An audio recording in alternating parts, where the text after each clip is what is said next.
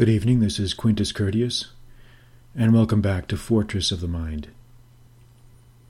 And we're going to talk tonight a little bit about a subject that involves the idea of hitting back hard against your opponents, hitting back hard against the enemy, the other side, or the opposing party. And this is something that everyone in this life is going to need to master if they really want to get where they need to be. Because you aren't going to get where you need to be if you simply sit in a supine position and accept the role that's been doled out for you by circumstance, by fate. That's a recipe for disaster. And I've talked about this before. I've talked about this on many different occasions, if you've been paying attention, which you have. And I talked about it recently also on Twitter. I put out a few tweet- tweets last week to the effect basically that if you're a man in this society, you can't expect anyone to help you except you, really. Because nobody wants to help you. Nobody wants to see you succeed. You don't belong to the protected class. You don't belong to the special snowflake class. No one is going to go out of their way to help you, to extend you a helping hand, to do anything for you. In fact, they're actively going to try to oppose you. Not only, not only do they not want you to have a dollar, they don't even want you to have a nickel. They don't even want you to have a nickel because your very presence as a masculine man makes them uncomfortable. Your presence, when you go about, go about your life, when you do your thing, when you go about conducting business in the real world on a day to day basis, if you if you find yourself having to go out and mix and you're looking your best, being your best, if you have taken care of your body, you dress well, you're going to get a certain amount of hate just by being what you are. People don't like that. And this is what is so, I think, contemptible about, uh, about modern American society is that they want you to be a loser. You know, all of those people out there that you run into, deep down, you remind them of their shortcomings. You remind them of their inadequacies of their failures, of their negligence, of their laziness, of their slothfulness, of their unwillingness to do anything to try to better themselves. And so that's something that you have to accept. You have to already know going into it how that die has been cast. But you have to give it right back. You need to return their hate with just as much hate on your side. You don't return hate with love. That comes when you're 80 years old. You need to respond in a dignified, polite way.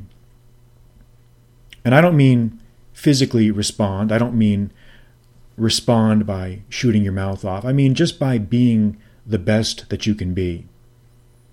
You have to carry that chip on your shoulder. You have to understand that you're not imagining it. Because you're not part of the protected classes anymore. Not only do they not want you to succeed, they actively hate you. They actively hate you. It's, you're not imagining it. You're not imagining it. You know, I was just reading, oh, I think it was maybe yesterday, that, or maybe it was today, that these Koch brothers, you know, these super rich plutocrat, scum of the earth, set aside, I think, something like a $400 million fund to dole out to congressmen and senators who opposed the um, the, the, the Trump healthcare uh, quote unquote reform. Now, let me make myself clear. I'm not even a fan of Trump's healthcare reform. All right. I come from the school of thought that I think we should be like every other country in the world. We should have some form of universal single payer health system like every other country in the world because I believe that every government has a minimum level of responsibility for the health and welfare of its citizens. That's just not even controversial. That's just, just a, a fact. Now, the, the parameters of how that all would shake out or how that would work, I don't know really. I don't, I don't have all the details. But I sure as hell know that the system that we have now is a complete travesty. It's broken. It's a disaster. It's unaffordable. You've got the super rich opting out, and you have the people on the bottom not paying anything because they just they don't they don't pay anything anyway. So the middle class continues to get squeezed and ground down to nothing and destroyed, which is part of the plan, which is part of the plutocratic insurgency that I talked about earlier. But in any case, we need something. We need something to bring us along the lines up to the same level of coverage that every other country in the world has. Now, it's not going to be perfect. I'm not saying that everybody deserves Rolls Royce level care, but everyone everyone should have something. They should have access to something, and they should not have to go bankrupt by just taking on the most rudimentary of healthcare needs. And that's just a fact. And anyone that thinks otherwise is either too young to understand the difference or hasn't traveled, hasn't seen what is available in other parts of the developed world. But in any case, in any case, these two uh, Koch brothers, setting aside money essentially to give out, to dole out to people, to dole out to candidates for office if you vote the way they want you to do. Now just think about that. Think about that. These are two colossally rich, venal, venal, arrogant, who begrudge the, the who, who begrudge people even having basic health care needs. They don't even want you to have the most basic of health care needs. They not, on, they not only want to repeal the Obamacare plan, but they don't e- they don't even want the Trump plan, which is even weaker than than what Obama's was. They don't want anything. They don't want you to have anything. That's the real nature of this beast. It's just it's it's so despicable. It's so uh, it's so shocking to the conscience. You don't even know where to begin. You know, and you say to yourself, how do these people even look at themselves in the mirror in the morning? How do you how do you tell somebody that oh you don't you don't you, you should have nothing? You know we don't believe in anything, or we're going to give you some tax credit for for for having a, a terminal illness. And the people here actually rose to the occasion for once. I was surprised. I mean, there were actually demonstrations out demonstrating against this new proposed bill. For once, people are starting to vote in their own self interest. After 40 years of being plundered by the plutocrats, people are finally, finally, I think, beginning to wake up. I mean, it's, the game is almost over. They've pretty much lost almost everything, but at least there's some glimmer of hope on the horizon here. But in any case, think about this. You've got super rich people essentially bribing elected officials, bribing elected officials to vote the way they want them to vote. I mean, this is just this is unprecedented. It's it, it passes without comment because it's considered normal. But in any healthy society, people like that you know, would be too ashamed even to show their faces. These are people who probably pay next to nothing in taxes, who exempt themselves out from all social responsibility. And they think that by throwing money around, that they can buy people. And to some extent they can. But what do you think Teddy Roosevelt would have done to people like that? He would have said, You have a social responsibility to your fellow man in this society. And if you don't start behaving in a socially responsible way, guess what? I'm going to confiscate half of your holdings and we're going to make you behave in a socially responsible way. You don't want to behave the right way, we're going to make you behave in the right way. And this is what they need to hear. This is what needs to happen at some point. You need to hit people hard sometimes. People need to be hit hard. When someone is an oppressor, a criminal, a liar, a scum of the earth, they need to be responded to. And that's really what I'm getting at. And you can take this lesson and you can internalize it and use it in your day to day life, in your day to day struggles. And I think you'll find that it's a sound principle. Not always, not in every situation, of course, like anything else, but sound nevertheless. And along these lines, along these lines, to kind of read you an entertaining story that ties into what I'm talking about. I'm going to read you a passage from my book that's going to be coming out this summer, probably June, end of June, July, depending on some factors.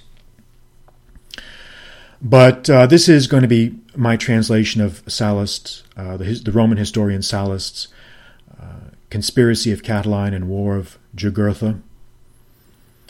And let me tell you, this is going to be a very, very exciting book, and I think you're going to enjoy it a great deal. And trust me when I tell you, it's going to knock your bloody socks off. A lot of lot of great stuff in here. It's going to have everything. We're going to have uh, we're going to have uh, uh, descriptive introductions, descriptions of the Roman political and military system, uh, topical organization tables, chronologies, maps, um, a completely annotated text of 300 footnotes that describe every possible thing in the text that could cause confusion so that someone with no prior background or experience in the subject matter can just pick up the book and just get all the value they need out of it. And these are thrilling stories, thrilling, exciting stories. Some of the best battle descriptions of ancient combat are found in Sallust, in the War of Jugurtha. And when I talk about hitting your opponent hard, I was reminded of an incident in the War of Jugurtha where the Roman consul, who's conducting a military expedition in the wilds of Numidia, uh, a region of North Africa that's now um, Tunisia, and Marius, or Marius, as we would say in Latin, has come under attack by his enemies, and these enemies were Numidians and also some Moors, Mauri in Latin, and Gaetulians, which was a a, um, a Berber tribe of North Africa. And he was put to flight. He was attacked. The, the, the enemy attacked Marius and put him to flight, took him off balance. And he had to retreat temporarily. He had to make way, retreat, and he had to withdraw his forces to two elevations, two hills that were close by to lick his wounds and to come back strong. And sometimes that's what you have to do in this life. If you get hit hard, if you're hurting, you got to temporarily retire to safe ground, lick your wounds, and then come back strong. And then hit them hard. Hit them hard. Hit them hard and keep hitting them until they recognize that they need to bend to your will. So that's what this selection that I'm going to read is going to be about.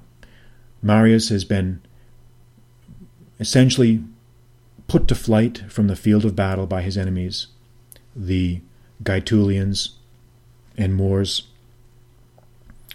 And then he comes back and attacks them.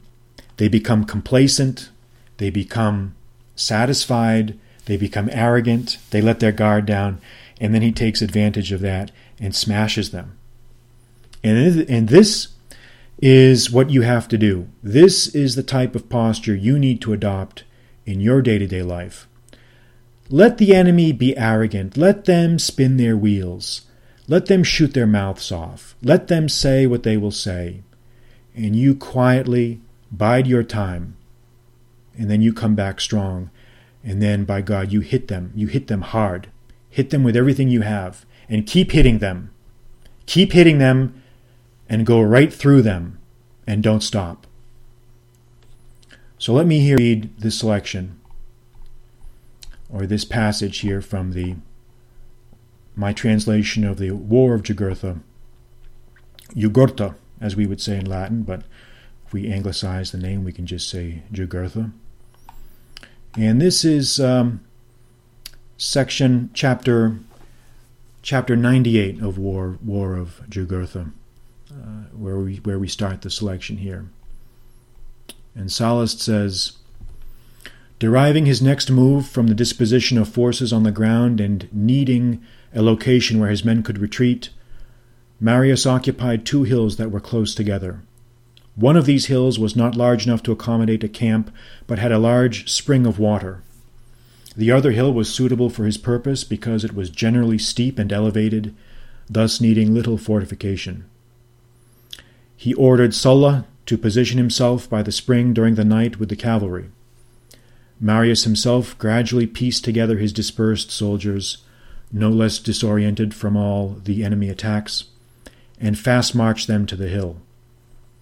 Thus the two kings, compelled by the difficulties presented by Marius's position, were deterred from continuing the battle. Nevertheless, they did not permit their men to go too far away. Setting up scattered camps, they surrounded both hills with a huge number of men. Finally, after building a sea of bonfires, the barbarians, as is their custom, spent most of the night in celebration. They were ecstatic, shouting at the top of their lungs.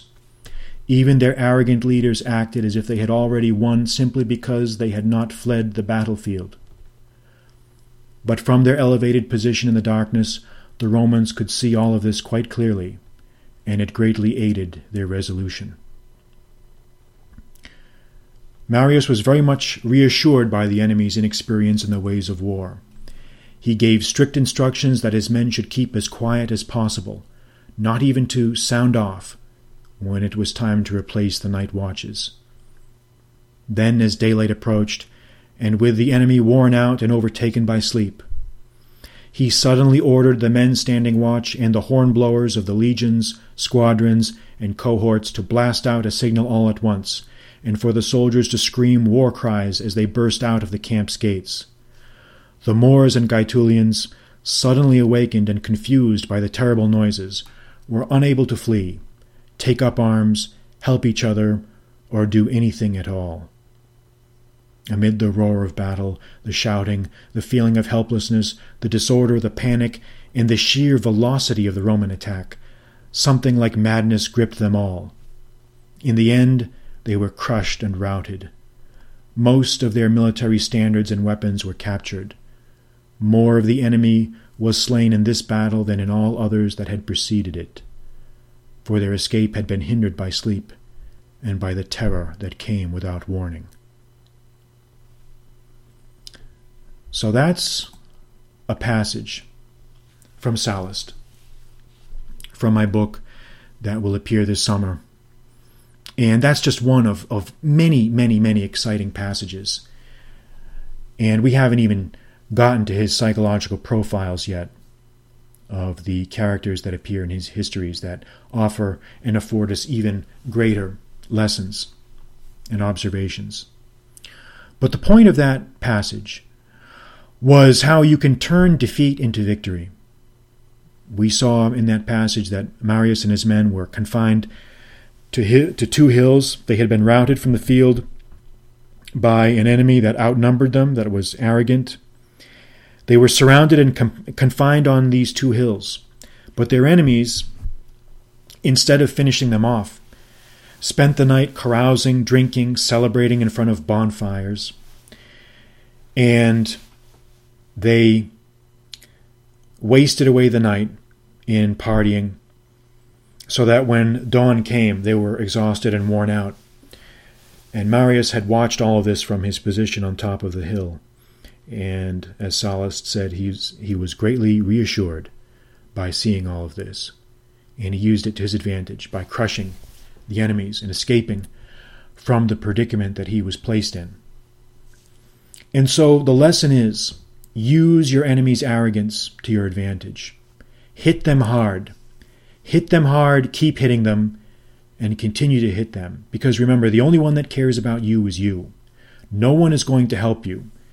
We are living in a time now when the plutocrats, a class that I talked about in one of my last podcasts on the plutocratic insurgency, these people actively want to destroy us.